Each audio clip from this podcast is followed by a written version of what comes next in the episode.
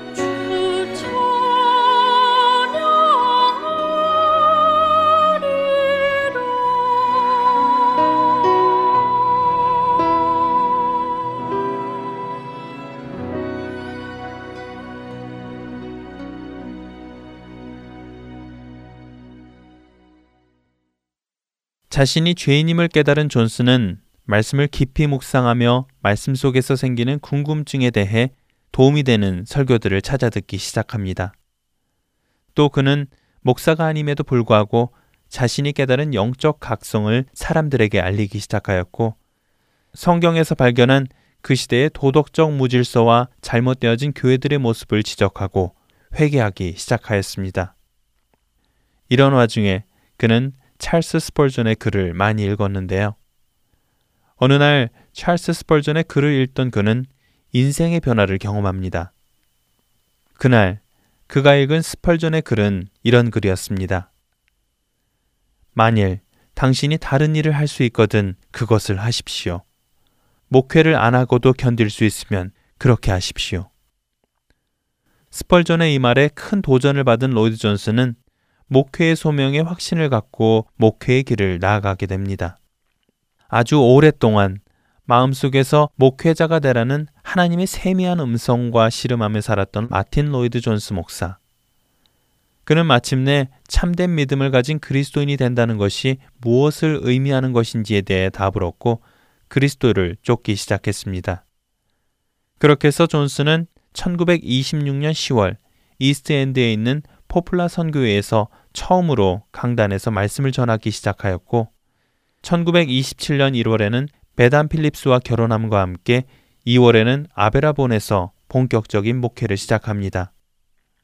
그때부터 로이드 존스 목사는 10여 년간을 복음을 모르는 사람이나 복음을 아는 사람이나 예수 그리스도의 은혜로 변화되지 않은 모든 사람들에게 복음을 가르치기 시작합니다.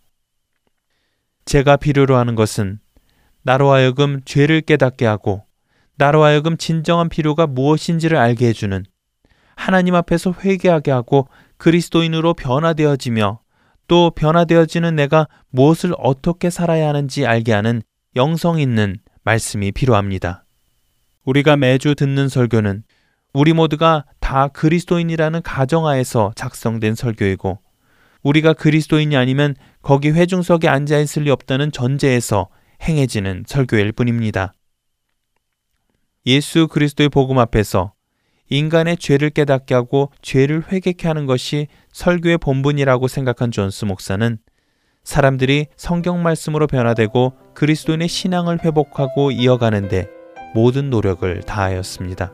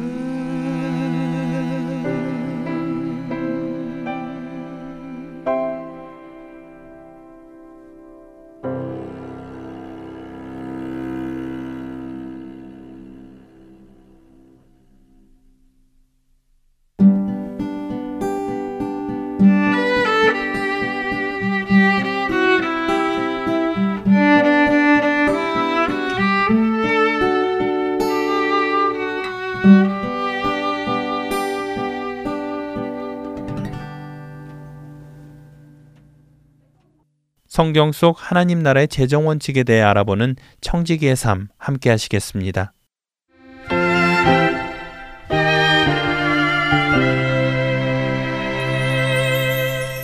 애청자 여러분 안녕하세요. 청지기의 삶 진행의 신태입니다. 저희가 계속해서 재정에 대해서 공부를 하고 있는데요.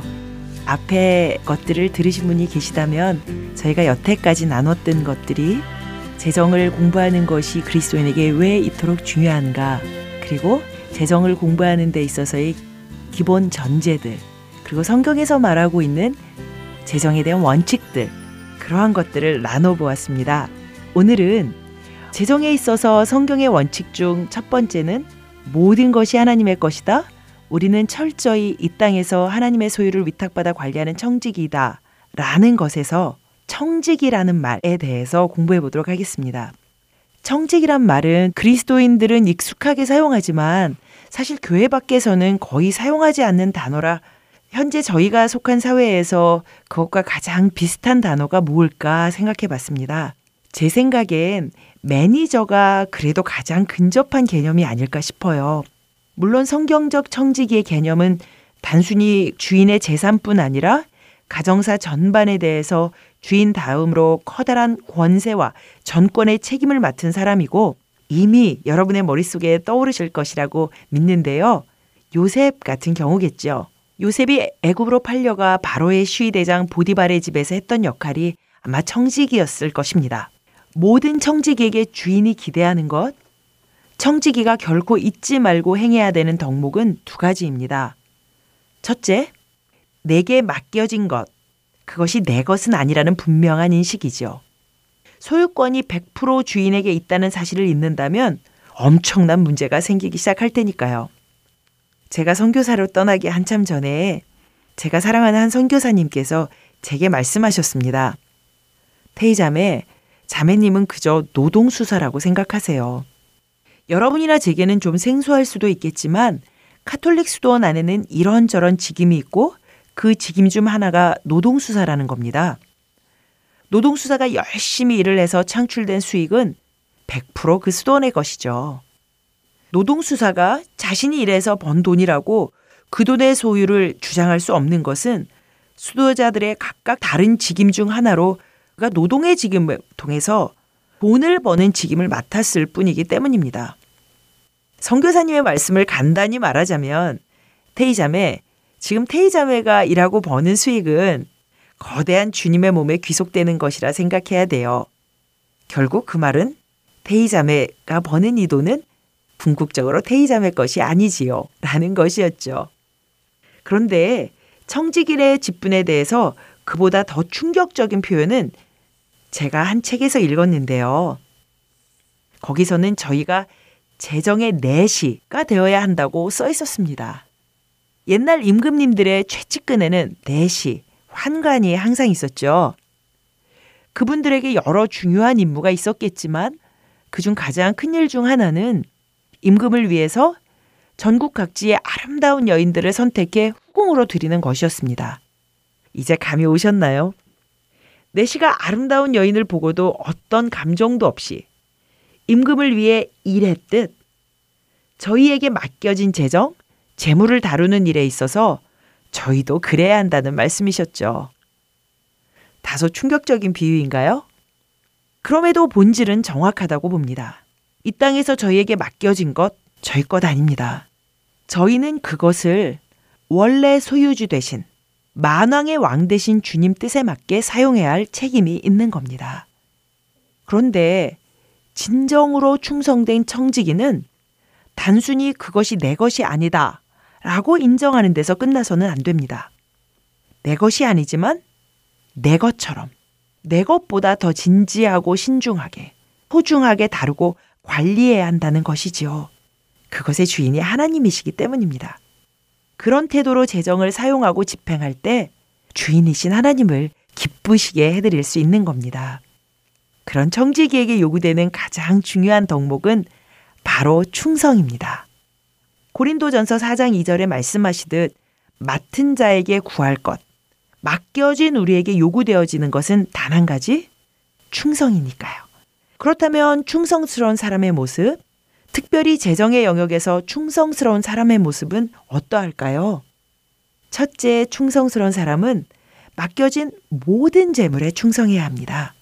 11조는 하나님 것이라 하셨으니 그건 빼고 나머지 90%는 저희 맘대로 해도 될까요? 아니요. 거듭거듭 말씀드린 대로 모든 것이 하나님 것이기 때문에 모든 것 100%에 충성해야 합니다. 두 번째, 소유의 양과 관계없이 충성해야 합니다. 나중에 하나님께서 10만 부를 맡기시면 어떻게 관리하고 충성할까 고민하실 필요 없습니다. 지금 지갑에 있는 10부를 어떻게 사용할 것인가를 기도하며 고민하는 것이 참된 충성의 모습입니다. 또한 작은 것에도 충성하는 것입니다. 하나님께서 지금 저희에게 맡기신 것이 아주 작고 보잘 것 없어 보여도 그것에 충성된 모습을 보여야 합니다. 중국 내지 선교를 시작하신 위대한 선교사 허드슨 테일러가 이렇게 말씀하셨어요. 작은 일이 큰 일이 될 수는 없다. 그러나 작은 일에 충실하다는 것은 위대하다. 라고요. 작은 일에 충성할 때 주님께선 저희를 신뢰하시고 더 큰 일을 맡기실 수 있을 겁니다. 또한 충성스러운 사람은 다른 사람의 소유에도 충성스러워야 합니다. 무슨 말씀이냐면요. 여러분이 다니시는 직장의 사무용품의 사용에 충성스러우셔야 한단 말입니다. 여행하면서 내 돈 내고 머무는 호텔의 물이나 전기나 비품에도 충성스러워야 한다는 것입니다. 그 사람들의 소유에도 충성스럽게 아껴주고 절약해주고 내 것처럼 소중하게 다루어야 한다는 거죠. 제가 아는 자매 한 분이 맥도날드에서 음식을 먹고 거기에 비치된 냅킨이며 설탕 같은 거를 한 주먹 집어온 적이 있었답니다. 늘 그래왔던 일이었는데 그날따라 돌아오는 차 안에서 성령님께서 계속 지적하셨대요. 얘야, 그것은 옳지 않아. 너는 네가 지불한 것 이상을 가져간 거야. 다시 가져다 놓으렴. 갖다 놓을 때 사람들의 시선이 두려워서 피하려고 했는데 끝까지 말씀하시는 성령님 때문에 결국 반납하고는 다시는 그러지 않으신다고요. 가끔 거스른 돈을 더 많이 받은 걸 발견하시는 경우가 있으신가요? 와, 하나님께서는 이런 식으로도 공급하시는구나. 하지 마시고요. 다시 찾아가셔서 되돌려 주십시오. 그게 남의 것에도 충성된 모습이니까요. 무엇보다도 충성된 자가 되려면 맡겨진 것이 무엇인지 정확히 알아야 합니다. 그래서 기록이 중요한 겁니다. 기록해야 기억할 수 있고요. 기억해야 알고 관리할 수 있으니까요. 잠언 27장 23절에 내 양떼의 형편을 부지런히 살피며 내 소떼에게 마음을 두라 라고 말씀하십니다. 고대 이스라엘에서 양떼나 소떼는 결국 소유한 재산을 의미하는 것이었고 양떼가 병이 들었는지 새끼를 낳는지 혹은 죽었는지 그런 것들을 살피는 것은 지출과 소유를 살피는 과정이 되기 때문입니다. 빚진 것, 소유한 것, 버는 것, 지출. 정확히 아는 게 청지기, 맡은 자로서의 가장 중요한 책무 중의 하나입니다. 그리고 또한 하나님께서 당신의 재산을 어떻게 관리하기 원하시는지 알아야 하기 때문에 늘 말씀을 연구해야만 합니다. 오늘은 강의 흐름에서 좀 벗어나긴 하지만요. 재정에서 선교사가 누리는 복을 여러분과 한번 나눠보고 싶은 마음이 들었습니다. 제가 선교사가 되어서 누리는 복과 유익은 말로 다 할 수 없이 크고 많지만 그 중에서 재정의 영역에서의 복을 여러분과 함께 나누고 싶은 마음이 생겨서요. 첫째는 내려놓는 연습을 할 수 있다는 겁니다. 아무리 붙들고 있고 싶어도 내려놓아야만 하는 순간들이 생기기 때문이죠. 저희가 처음으로 집을 샀을 때 그 집에서 그렇게 오래 살 거라고는 생각하지 못했기 때문에 집을 고치지 않은 채로 계속 살고 있었습니다. 좀 더 큰 집으로 이사를 갈 거다, 갈 거다 생각했는데 하나님의 선하신 뜻과 계획 가운데 그것을 허락하지 않으시는구나 깨닫고 그 집을 리모델링 하기로 결정했습니다. 결혼해서 처음으로 새 부엌, 새 가구, 새 오븐, 새 냉장고. 와, 너무 좋았습니다. 그런데 투에도 되기 전에 하나님께서는 그 모든 것을 뒤로하고 선교지로 떠나게 하셨고 그중 무엇 하나도 가져갈 수 없었습니다. 아쉬웠냐고요? 처음에는 조금 그랬을 수도 있겠지만 아닙니다. 홀가분했습니다. 내려놓는 것 홀가분한 일입니다. 또한 우리의 공급자가 정말 하나님 한 분뿐이시구나 매일 경험할 수 있다는 겁니다. 더 이상 환자가 많이 오고 적게 오고에 따라서 마음의 상태가 오르락내리락 할 필요가 없는 거지요. 공급하시는 하나님께서 매일 신실히 누군가를 통해서 공급하시는 것을 경험하는 스릴 넘치는 삶이 됩니다. 그리고 우리의 정체성이 정말 나그네 인생임을 참된 본향은 하늘에 있음을 매일 실제적으로 경험할 수 있기도 합니다. 무엇보다도 받는 훈련을 통해서 누구에겐가 의존하는 것을 통해 겸손을 배워갈 수 있고 또한 물질 외에도 우리에게 줄 것이 정말 많구나 깨달아가기도 합니다. 저희가 혈액은행이 없는 시골 병원에서 섬기는 까닭에 수술 전후나 다른 이유로 혈액이 필요한 환자가 있을 때는 직접 저희의 따뜻한 피를 나누기도 하니까요. 또한 선교지의 부족한 환경은 오히려 저희를 단순한 삶의 아름다움을 배우게 하는 귀한 학교가 되기도 합니다. 저희가 살고 있는 곳은 햇볕도 너무 좋고 바람도 너무 좋아서 아침에 일 가기 전에 빨래를 널어 놓으면 점심 무렵엔 벌써 빨래가 다 말라버립니다. 햇볕에 바짝 말려진 빨래를 걷어 들어가는 기쁨. 오랫동안 입고 사신 분들도 많으시죠? 작은 것들에 감사하는 법을 배워가는 게 얼마나 큰 기쁨인지 모릅니다. 또한 선교사의 삶을 통해 공유하는 삶을 훈련할 수 있었습니다. 저희가 한 번은 네팔의 한 병원을 방문할 일이 있었는데요. 그곳에서 저희는 한 번도 뵙지도 못하고 알지도 못했던 어떤 선교사님이 선뜻 자신의 숙소를 쓰도록 열쇠를 맡기고 가신 경험을 하게 되었습니다. 기꺼이 공유하고 통용하는 이 경험은 저희 또한 언제든지 필요한 누구에게도 저희 숙소를 내어줄 수 있는 공유하는 삶으로의 문을 열어주게 되었습니다. 또 선교지에서는 늘 가난한 사람이 가까이 있기 때문에 가난한 사람들과 그들의 필요에 대한 민감함을 언제나 가질 수 있는 복을 누리게 되었습니다. 그런데 생각해 보면 이런 것이 오직 선교사만이 경험하고 배울 수 있는 것일까요?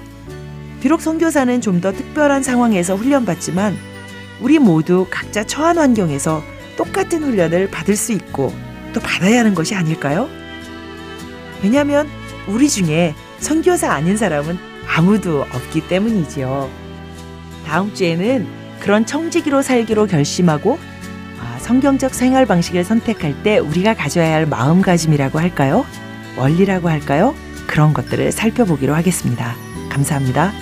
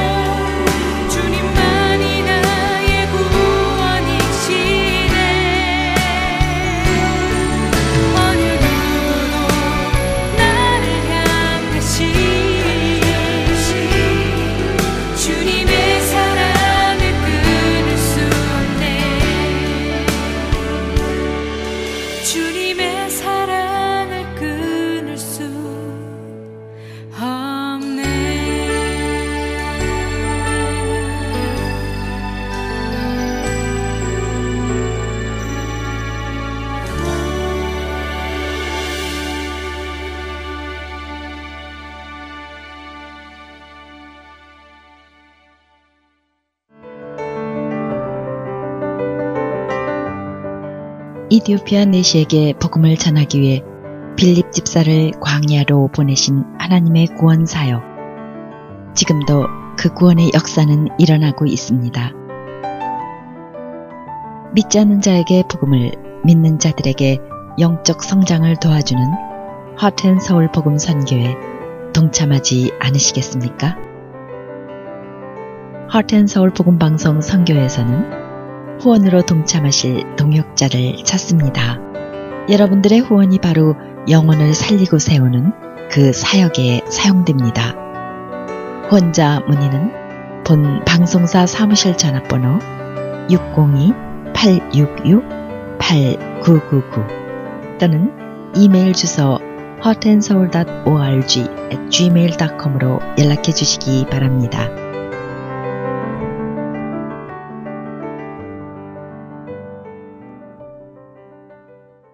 이어서 한국 극동방송에서 제공하는 성경의 파노라마로 이어드리겠습니다.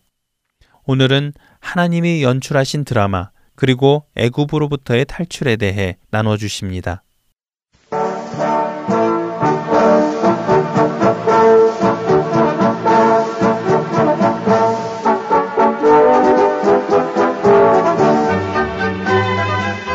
성경의 파노라마 성경의 파노라마 이 시간을 통해서 하나님의 음성을 듣고 깨닫는 귀한 시간으로 마련하고 있습니다. 노후 목사님이십니다. 목사님 안녕하세요. 반갑습니다. 김성윤입니다.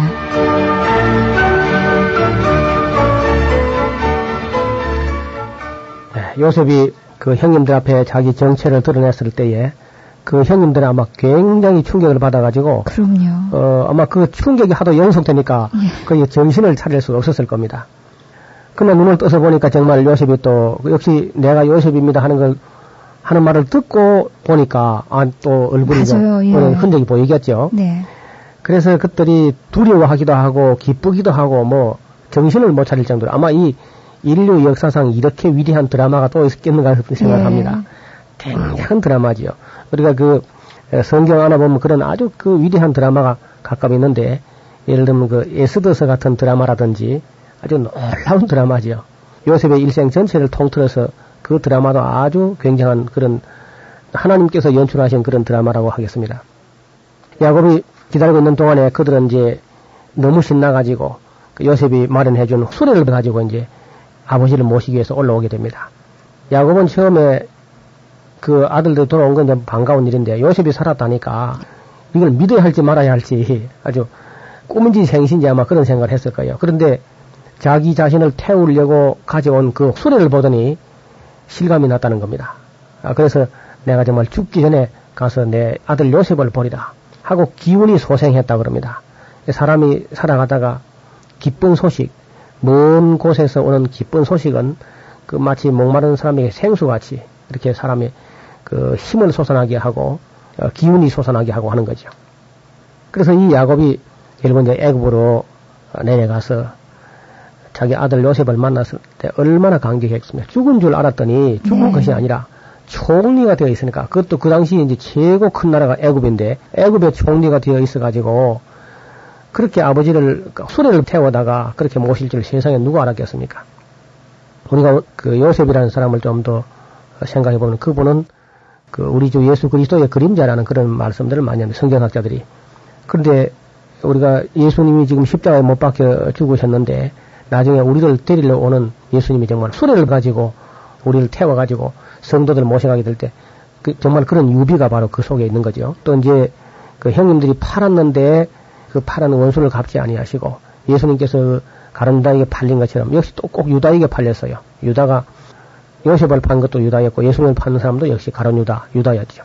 그래서 바로 그 요셉이 한편 감옥에 있을 때에 그 술 맡은 가는장은 복직되고 떡 맡은 가는 장은 이제 결국은 목이 매 달린 것처럼 예수님 십자가에 못 박힐 때 한편 강도는 이제 구원받게 되고 한편 강도는 버림받게 되는 그런 장면이 아주 그 예수님의 그림자로 한 예표로 어 그렇게 드러난다는 것입니다.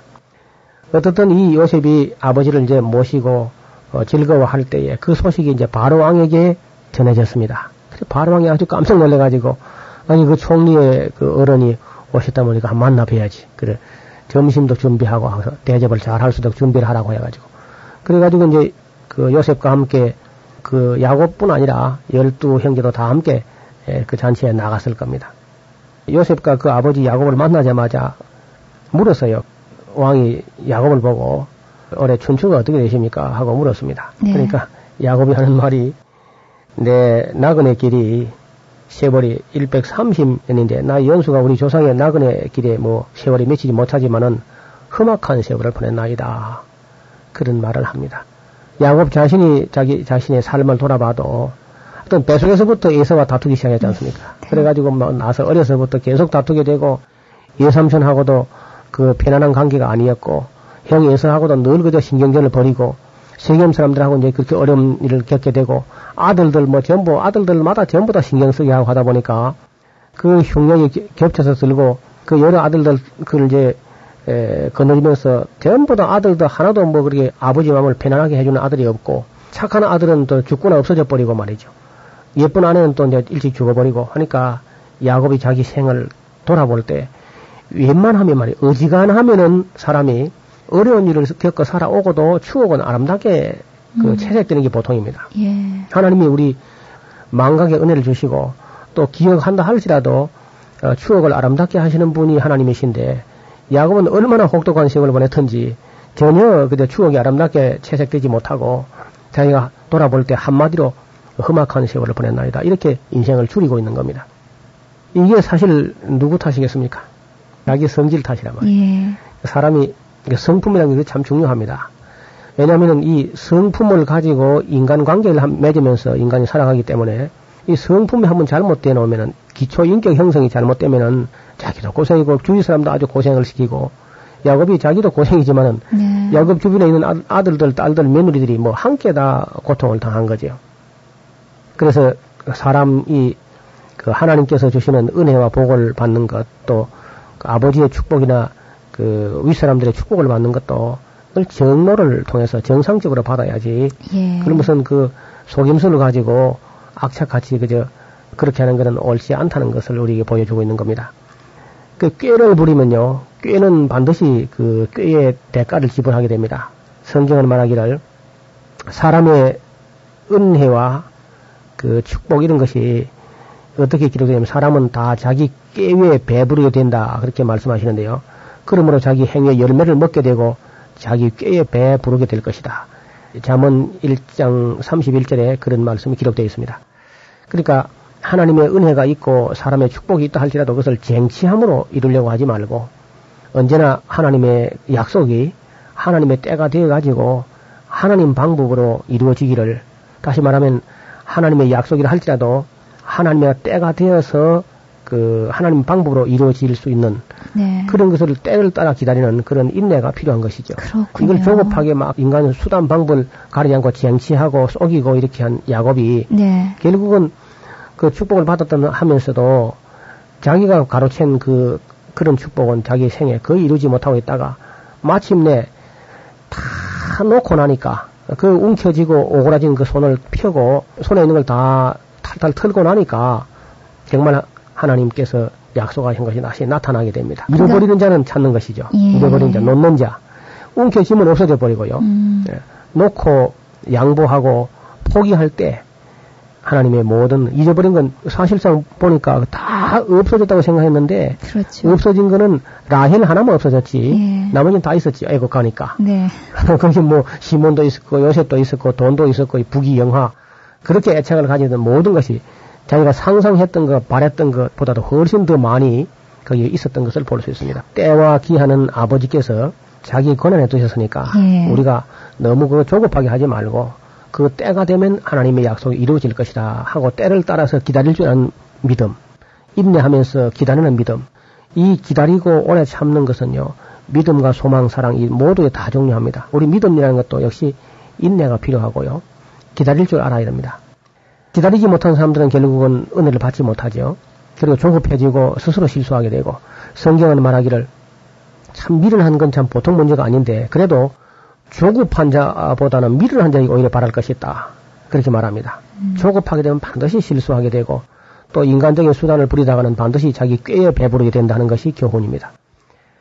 또 야곱의 생에서 우리가 배울 것은 하나님께서는 우리의 그 잘못된 성질 그런 것을 깨뜨려서 완전히 새 사람 만드시려고 오래 걸려도 포기하지 않고 하나님도 인내심을 가지고 야곱 그걸 깨뜨려서 새 사람 되게 하는데 130년이 걸려도 하나님 포기하지 않으시고 예. 야 이걸 깨뜨립니다. 깨뜨려서 딴 사람이 된 거죠. 그래서 정말 그 애굽에 갔을 때 뭐 옮겨줄 게 없죠. 이제 뭐 다 하나님께 믿고 맡길 수 있는 자를 깨뜨려서 이제 새 사람이 되는데 시간이 많이 걸렸지만은 야곱의 남은 그 17년 애굽에 내려갔을 때 130세였고 그가 돌아가실 때는 147세였으니까 17년을 이제 애굽에서 정말 마지막 끝이 좋았다는 겁니다. 네. 그래서 우리가 뭐 그렇군요. 기독교 사회의 속담에 끝이 좋으면 다 좋다 그런 말이 있죠.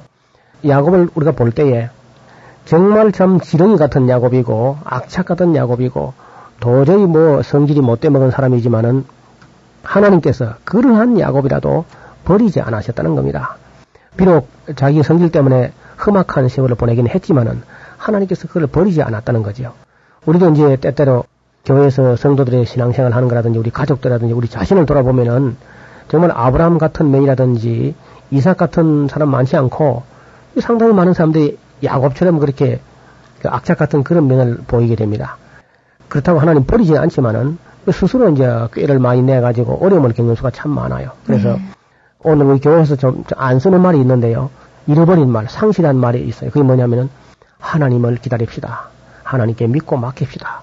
주님께 맡깁시다. 이런 말이 지금 교회에서 사라지고 있는 겁니다. 전부 자기가 다 노력해가지고 수단을 가지고 막 쟁취하고 악착같이 옮겨지는 모습들이 흡사 야곱의 그 삶을 연상하게 하는 그런 현실이 우리 오늘날도 있는 거죠. 그래서 우리는 다시 그 요셉을 잠깐 보면은 요셉은 그렇지 않지 않습니까? 아무리 험한 날을 보낸다 할지라도 낙심하지 않고 믿음과 소망을 가지고 하나님의 때에 자기의 이미 약속한 꿈이라 할지라도 하나님 방법으로 이루어지기를 그냥 기다립니다. 그 수단 방법을 만약에 부린다고 하면 요셉도 머리가 나쁜 사람이 아니에요. 아주 네. 지혜가 있고 머리가 좋은 사람이지만은 전혀 그런 수단을 부리지 않고 순진하게 하나님의 약속이 하나님의 때가 되어서 하나님 방법으로 이루어질 때까지 꾸준히 참고 인내하는 그런 모습을 보여줍니다.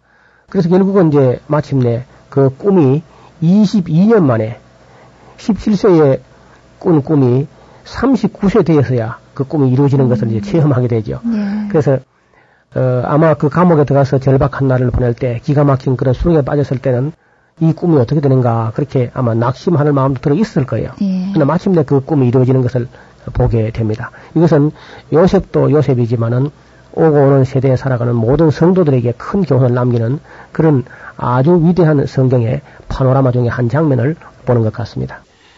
이스라엘 백성들이 이제 모세의 인도를 받아서 애굽에서 이제 나오게 되는데 그 나오는 그 달 출애굽하는 그 달을 갖다가 하나님께서는 한 해의 첫 달이 되게 해라 이렇게 말씀하셨습니다. 그래서 그 달이 이제 아빕월이죠. 아빕월. 그 아비브라는 말은 히브리어로는 봄이라는 말이거든요. 봄. 그러니까 1월 달이 이름이 봄달이에요. 봄달. 네. 그참 좋지요? 예. 한해 첫 시작이 아주 그 봄달이다. 우리가 뭐 민주화라든지 자유가 선포되는 때를 뭐 서울의 봄, 프라하의 봄 그런 말 쓰지요. 예. 그러니까 이제 이스라엘의 봄, 애굽 노예들에게서 봄이 온 거죠. 그야말로 해방이 온 것이고 해빙되는 것이고. 음. 그래서 아빕월이라는 말은 참 그 우리가 의미를 모를 때는 무슨 말인가 했는데 의미를 네. 알면은 참 우리나라 아월. 그 달력으로 이제 한 3월쯤 되거든요. 3월이 그들이 1월이면서 그들이 이제 아빕월이니까 정말 봄달 아닙니까? 봄달. 예. 그 이스라엘 가면 저 큰 그 항구가 있어요. 최대 항구죠. 무역 항구로서. 그게 텔 아비브입니다. 텔 아비브. 그텔 아비브라는 말은 우리말로 하면 번역하면 봄이 오는 언덕. 항구 이름인데 말이죠. 참 아. 아름답지 않습니까? 아름답네요. 봄이 오는 언덕. 그 이제 정말 그 남쪽에 위치하는데 봄이 거기서부터 와요. 우리나라 같으면 이제 부산이 아마 텔아비브가 되겠죠. 부산이 예. 부산하고 진해가 봄이 먼저 오니까 벚꽃 소식이 접해지는 그런 곳이고 이스라엘 남쪽에 가면은 텔아비브라는 그 무역 항구 도시가 있습니다. 그 아비브라는 말은 참 그런 의미에서 아주 아름다운 그런 이름인데 자유와 해방의 계절 그리고 봄이 오는 계절 새 생명이 움돋는 그런 계절 그 계절을 1월 달로 해라. 그래서 이스라엘 나라 달력은 우리나라 달력보다도 지금 우리 태양력보다도 약 3개월 늦게 갑니다. 우리가 3월 달 될 때 그들은 그게 1월 달이에요. 그리고 이게 아비벌이고 그게 바로 이제 애굽에서 해방되어 나온 그 어, 날을 그 해의 첫 달로 해라 하는 것 때문에 그렇게 된 것입니다. 이건 출애굽기 12장 11절 이하에 그런 말씀이 쭉 기록되어 있습니다. 그 해에 곧첫 달이 되게 하고 이스라엘 회중에게 이제 일러서 이달 열흘에 너희 매 사람이 어린 양을 한 마리씩 다 취해가지고 각 가족들하고 식구를 따라서 양을 잡으라고 한 것입니다. 식구가 너무 작으면은 그 이웃집 가족을 어울러서 고기를 남기지 않고 다 먹을 수 있는 그 정도로 잡아가지고 6월절 어린 양으로 잡아서 먹는 거죠. 잡아서 먹는 건데 그래서 이 어린 양은 그 흠 없는 것 그리고 1년 된 것으로 그리고 수컷으로 하되 양이나 염소 중에서 지하면 됩니다. 그래서 이 달을 그 14일까지 딱 그걸 간직하고 품고 자고 막 그래요. 어. 이불 밑에 같이 깨끗이 목욕시켜 가지고 같이 품고 자고 하다가 이제 그걸 잡아서 같이 6월절 식사를 하지요. 그리고 그 피를 양을 잡은 후에 그 피를 문 임방과 좌우 문 설주에 바깥문에 이렇게 피를 바르고는 그리고 이제 그 양을 잡아서 같이 먹는데 그 소다 넣지 않은 이스트를 넣지 않은 무교 전병하고 그리고 쓴나물하고 쓴나물, 그리고 예. 이제 그 양고기하고 이렇게 먹는데 이것이 이제 6월절 식사가 된 것이죠. 날 걸로 먹어서도 안 되고 물에 삶아서 먹어서도 안 되고 반드시 이제 불에 구워 가지고 그렇게 먹어야 되는데 아침까지 뭘 남겨주지 말고 저녁에 그걸 다 먹어서 없애고 만약에 남았거든 그것은 어, 간직하지 말고는 불 태우도록 그렇게 명령했습니다. 그러니까 그것을 먹을 때 손에는 지팡이를 짚고 허리에 띠를 띠고 발에 신을 신고 그리고 아주 허겁지겁 먹으라 그랬어요. 이것은 저 네. 하나님께서 이런 것은 기억하게 하고 기념하게 하고 어, 그리고 또 기록까지 해서 잊지 못하게 그래서 이스라엘의 봄 고센 땅에 그 임한 이스라엘 백성에게 찾아왔던 그 봄을 즉 해방되던 그 봄을 잊지 못하게 하시는 하나님의 그런 명령이라고 봅니다. 그래서 우리도 이제 그런 그 풍속 비슷한 게 혹 있겠습니다만은 하나님께서는 그 하나의 문화를 만들어서 이것이 그렇군요. 해년 해마다 유월절이 돌아오기 때문에 봄이 올 때마다 하나님께서 우리를 해방시켰던 거, 이 은혜를 늘 잊지 않게 그리고 감사하면서 살도록 그래서 그 명절을 예, 정해 주셨습니다. 네. 이것이 여호와의 유월절 Passover라고도 하기도 하고 이스트라고도 그렇게 하는데 그 이스트란 말은 이제 그 소다 넣지 않은 빵을 먹는 데서 아마 온 것이 아닌가 그렇게 볼 수 있습니다. 그러니까 내가 애굽 땅을 또 칠 때에 양의 피가 그 문 인방에 있는 것을 보면은 그 집은 그 죽음의 사자가 집에 들어가지 않고 넘어가겠다. 건너뛰어 가겠다. 이것이 이제 6월절 혹은 패스 오버라고 이렇게 이름이 지어진 것이죠. 그리고 너희는 이 날을 기념하여서 여호와의 절기를 삼아서 영원한 규례로 대대 지키라고 그렇게 말씀을 하셨습니다. 그리고 이제 떡도 발효하는 어떤 그 약을 넣지 않은 그 무교병이라 하는 무교병을 갖다 7일 동안 계속 먹으라고. 근데 7일 먹으면 아마 아이들이 왜 이걸 먹는데 왜 자꾸 맛없는 빵을 먹는데 하면서 자꾸 아마 그 네. 어, 따지고 묻고 했을 겁니다. 그렇게만 해도 그걸 설명하느라고 이제 잊지 않게 교육이 됐을 거란 말이에요. 그게. 예. 그러니까 하나님께서는 우리 인간에게 무엇을 잊어버리게 하는 은사를 주셨거든요. 망각의 은혜. 그건 참 감사한 겁니다, 사실상. 뭘 잊어버린다는 건 참 어떤 면에서는 불편하기도 하지만 사실은 더 감사한 게 더 많을 거예요. 예를 들어서 부모님이 돌아가셨다든지 사랑하는 사람이 돌아가셨다 그러면 그것이 망각이 돼야 지 살지 사람이. 망각이 안 되면 못 살 거 아닙니까? 그래서 이제 망각의 은혜도 주셨는데 다만 이 망각의 은혜 때문에 잊어버리지 말아야 될 것을 잊어버린 경우가 있거든요. 그래서 잊어버리지 말아야 할 것을 잊어버리는 그것 때문에 이 망각이라는 것 때문에 하나님께서는 기록할 수 있는 기능을 주시고 또 기념하는 어떤 명절을 주시고 기억을 하도록 어, 기념하고 기록해서 이것을 어, 잊지 못하도록 그렇게 하신 것입니다. 그래서 우리가 해마다 교회에서 무슨 부활절 혹은 성탄절 뭐 이런 절기를 지키는 것은 그 하나님의 은혜를 잊지 못하게 하는데 의미가 있는 것이죠.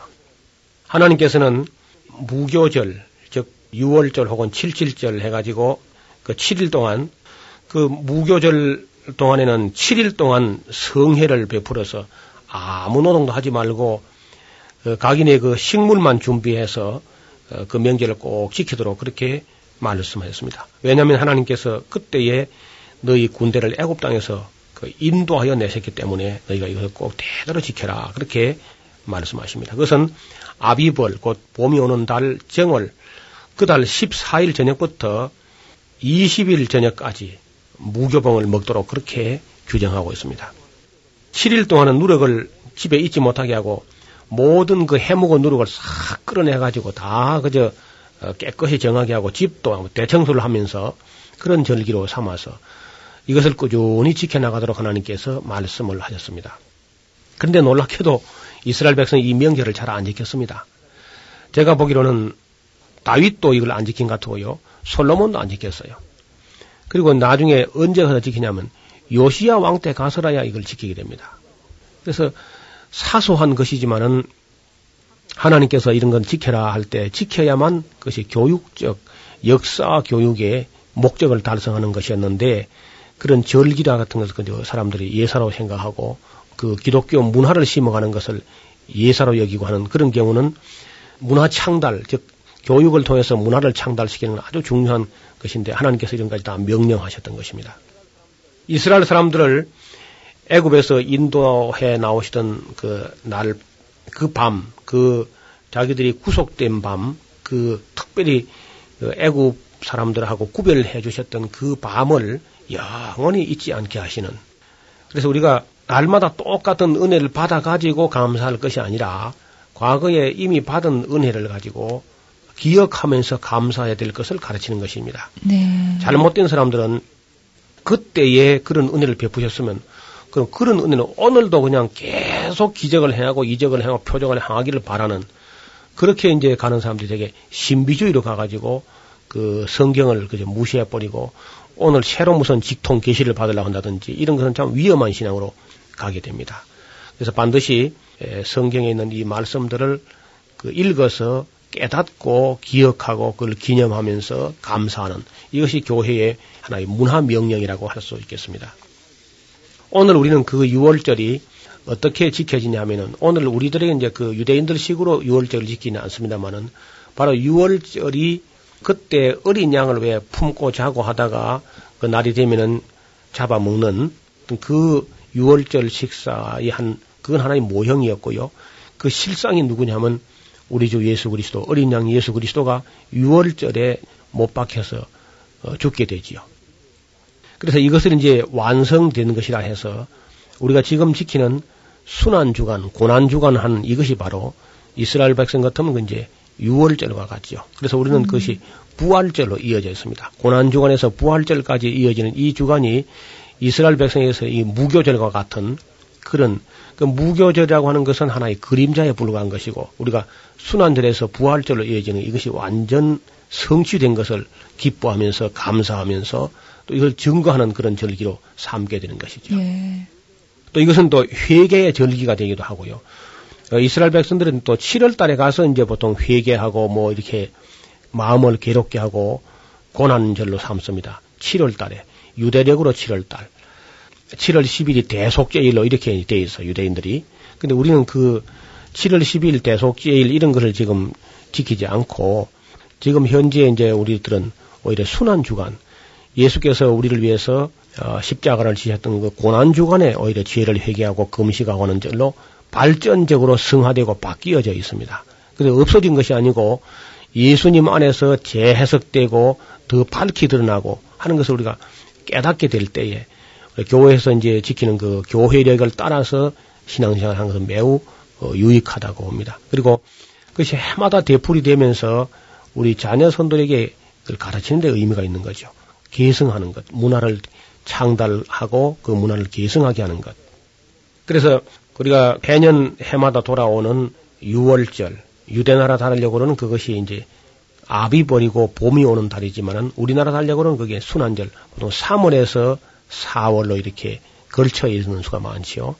성도들이 가끔 질문해요. 왜 그것이 3월 됐다가 4월 됐다가 부활절이 해마다 일정하지 않느냐고 묻는 사람이 있는데 그것은 음력을 치게 되고요.